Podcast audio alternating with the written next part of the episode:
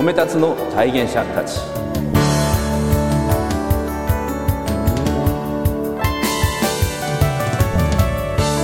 こんにちは。一般社団法人日本褒める達人協会理事長なっこも褒める褒める達人褒め立つこと西村孝之です。褒め立つの体現者たち。このシリーズはですね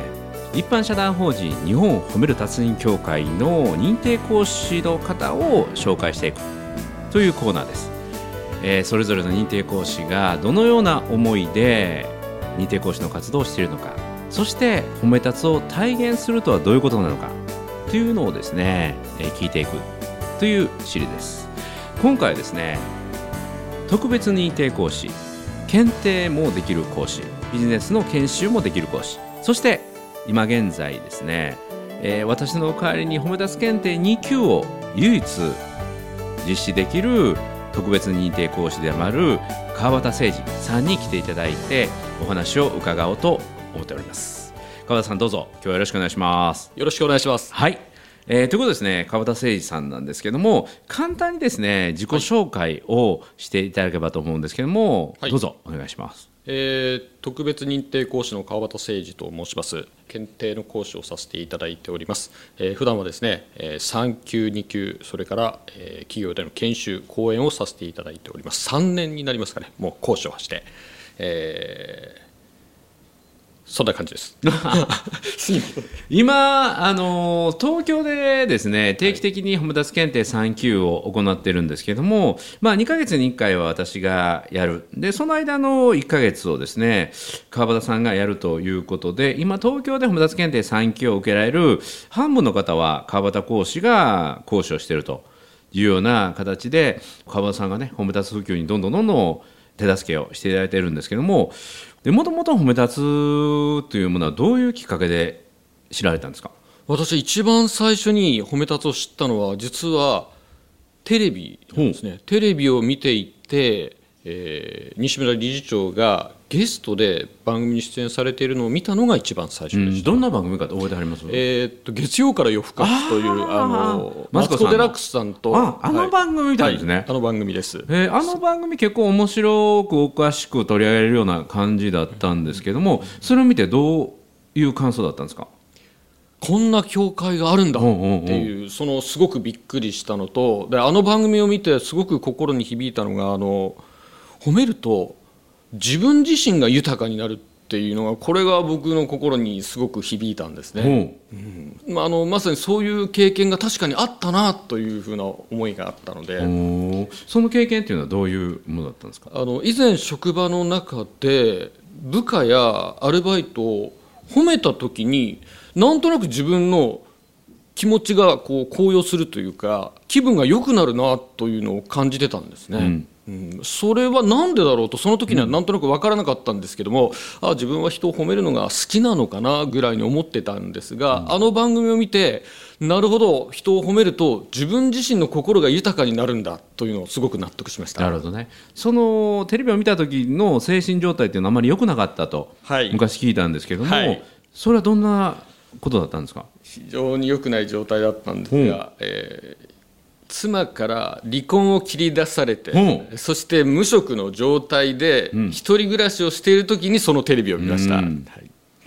その時が心の状態が良くなくてね。はい。で過去に自分の心の状態がいい時ってどういう時かなというと仕事が終わって、はい。家に帰る電車の途中で、はい。あ今日は部下のいいところを伝えることができてそれでなんか自分知らぬ間にニコニコして帰ってるなとはい。いうことをそのテレビを見てね、はい。思い出したというふうにはい。聞いたことがね今はい。僕思い出されたんですけども、で次に何か行動を起こされたんですか、あの褒め立つ検定3級を受けようと思いました、おそのためにネット検索なんかですか、ネットで調べて、うん日にちを調べてもうすぐに受けようと思って行きました、えー。ちなみにその番組を見てから実際その検定を受けるまでっていうのはどれぐらいの期間だったんですか？えーっと23か月はあったと思います、はい、で実際受けてみてどうでした？感動しました。おどの辺が感動しました？周りをあの褒めたたえることによってその照り返しでというふうな、まあ、そういう講義が最後にあるんですけども、うん。その部分が特にあの感動しまして、うんうん。感銘を受けて、うん。これは素晴らしいなと思いました。これはね褒め立つの特別認定講師の2級まで、えー唯一できるということだったのでその辺のフレーズをちょっと完璧にちょっとやってみてもらっていいですか？今ですか？は私たちの周りにはダイヤの原石がいっぱいなんです。その原石をただの石ころだと思って蹴飛ばしていくのか。あるいは石ころのように見えるものの中からほんの少しでも輝いているところを探してそこをぐーっと磨いて皆さん自身がスポットライトとなって光をバーッと当てるんです。すると石ころに見えたものがわーっと輝き出す。皆さんの周りにいっぱい輝き出す。そして人が最も美しく見える光の当て方というのは陰影が出る間接照明ですから周りを輝かせれば輝かせるほどその真ん中にいる皆さんは周りからの照り返しで最も美しく輝いて見えるんです。というフレーズがあるんですが、うん素晴らしい。さすがですね。もう思わず聞き入ってしまいましたけども まあこれねあの褒め立つの認定講師仲間ではこの私たちが使っている褒め立つ検定3級の言葉っていうのをスクリプトいわゆる台本と言ってるんですけども今本当に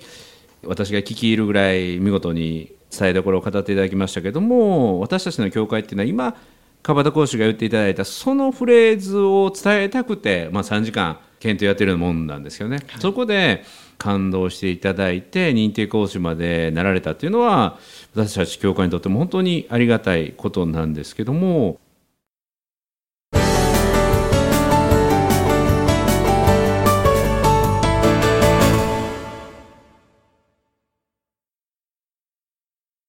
今現在ですね、褒め立つ検定3級は4万人の3級がいるんですね。で、その中で認定講師は今239名なんですが、その中からですね、まあ、早い時期に褒め立つの認定講師まで来ていただきました。感動してから認定講師までなるという、その間には、どういう心理であったりとか、何か自分の中で、いや、これは自分が聞くだけじゃなくて、伝える方にも回りたいっていうものは、川端さんの中で何かあったんですかね？はいあの産休を受けた時にすごく感銘を受けたと同時にもっと早くこの褒め立つを知りたかったと思ったんですね。もっと早く知っていたらもしかしたら無職にならずに済んだかもしれないし妻から離婚を切り出されなかったかもしれないし、何よりも一人娘に悲しい思いをさせずに済んだんではないかなと思ったので、認定講師という存在を知ってですね私も認定講師褒め立つの認定講師になりたい。そしてこれを一人でも多くの人に早く伝えたいと思ったんですね。実は川端さんっていうのは3級を非常にはい、認定講師になってから、はい。卒業してから検定できるようになったのはすごく時間が短かったと思うんですね間が詰めて。はい、でしかも認定講師養成講座来られた間に実はすごく難病をされてたんですよね。はい。あれはどんな病気でしたっけ？えーと脳腫瘍脳腫瘍ですよね、はい。一時はこう命も危うかったと、というふうに最初言われました。うん、で、この日に診断結果を発表するから来なさいと。はい、で言われたその医師から話を受ける日が認定講師養成講座の授業の日で。第4項です。で先生の話を聞くよりも認定講師養成講座に来る方を選んではい、ドクターから、はい。あなたには命より大事なものあるのかとはい、言われ聞。かれたとはい。いうエピソードを持ってるんですよね。でその自分にもしかすると命に限りがあるかもしれないという中でその褒め立つのスクリプト。をしかも僕が印象に残っているのは認定講師養成講座の卒業の時の試験と、はい、一般の方向けにしゃべるようになれる試験とでは試験のレベルが全然違うんだけども、川端講師は認定講師養成講座の卒業の自分の卒業の基準を一般の人で喋れるぐらいのレベルに上げていこうと決めたと、はい、目標にしてました。それがやはり一刻も早く自分がはい褒め立つを広めたいという気持ちになってたということなんですね。はい、褒め立つの認定講師になって、人に褒め立つを伝えるようになってから自分の中に起きた良かったことっていうのは具体的にどんなことがあります？講義や講演が終わった後に非常に感謝されるということがすごく自分の中ではやりがいを感じてますね。ん。というのを聞くと僕の一つの感じ方とすると自分の存在意義であったりとかお金儲けとかっていうことではなく自分が誰かの役に立ってるんだと。誰かが悩んでる人があ川端さんの話を聞いて明かりが見えましたと。感謝されるって言いますか周りの人からの感謝っていうのが川端講師にとっては報酬の一つになってるのかなと。いうふうに思いますね。すね。はい、だからこれもね自分の中で僕は自分自身ですごく大事にしていることなんだけども自分の中のちっちゃな欲であったりとかそういうものをすごく明らかにしていくとすごく楽になるので人のためって言ってるけど実は感謝されてる自分が気持ちいいので頑張れるんですっていうのも僕はあるんですよね。だからそれに近いものもあるのかなと。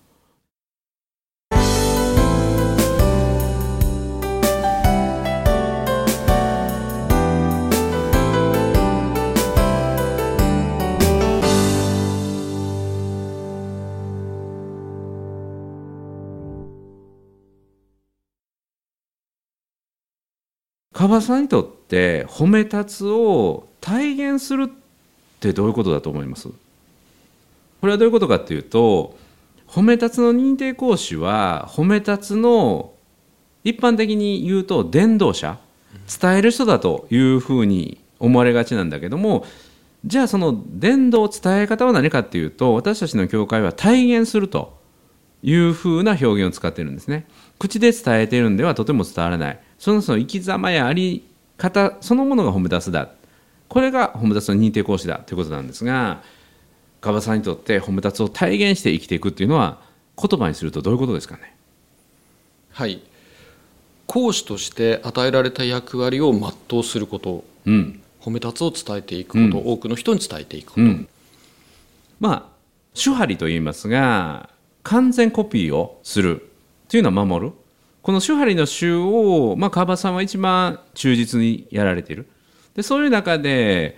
教会から私の代わりに産休やってくださいという役割を渡されるというかね。そういう部分が多いですよね。だからそれを自分が与えられた役割を全力で果たす。あるいは本部立つ産休っていうのは西村理事長だから喋れるもんっていうもんではなくあ西村さん以外の人でも褒め立つの3級は伝えることができるし伝わってくるんだということを実践されてる。それがまさに僕は川さんの体現かなと。で僕がね一番川さんの褒め立つらしい体現は何かというとこれは勝手に僕が思ってることですけどもそれでもなおっていうのが一番ありますね。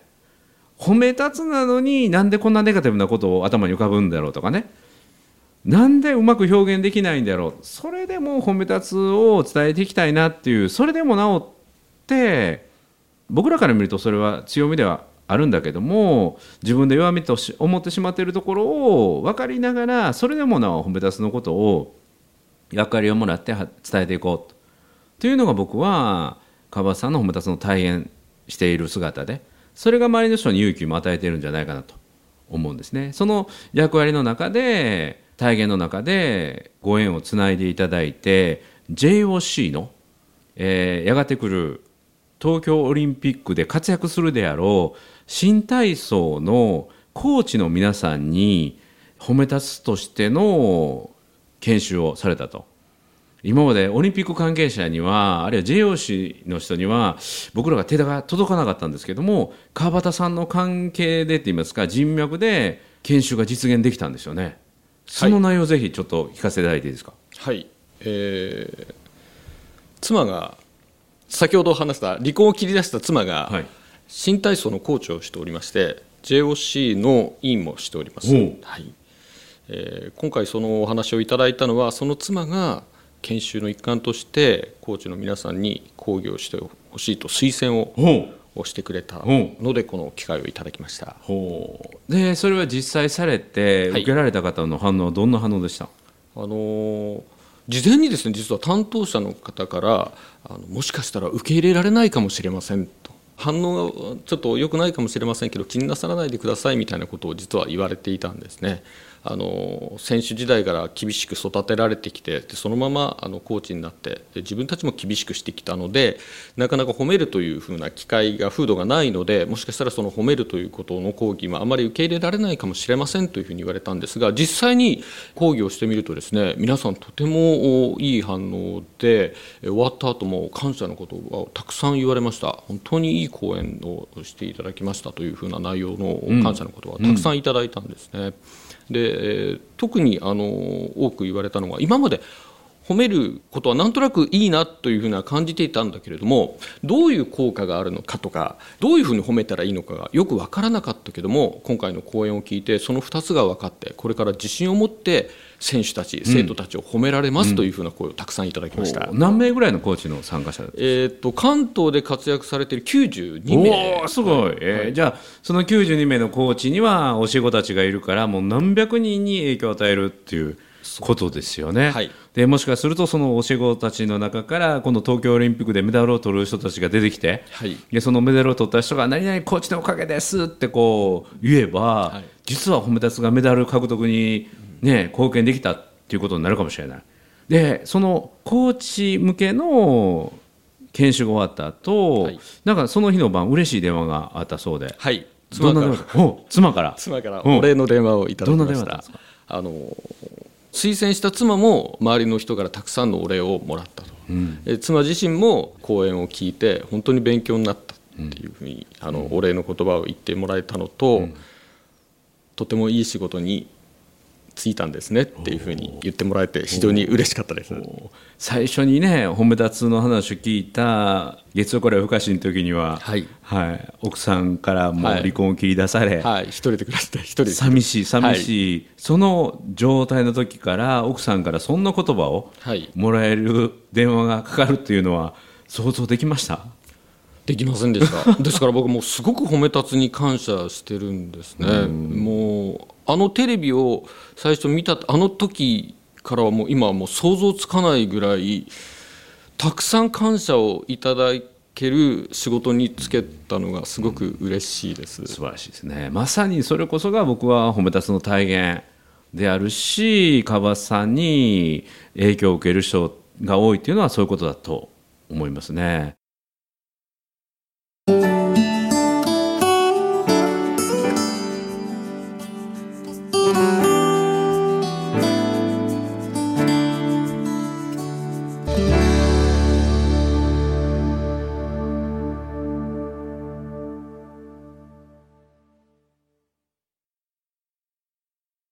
あ、最後になりますけれども川端さんこれから褒め立つの講師としてどういう活動をしていきたいのか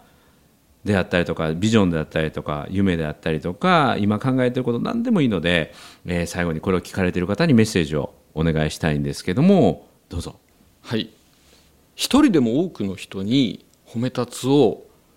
伝えていきたい。もうこれだけです。僕の願いはただこれだけです、うん、それと僕は褒め立つに救われたんです。たくさん救っていただいたのでその褒め立つに恩返しをするために一生かけて褒め立つを続けていきます。多くの方に伝えていきます。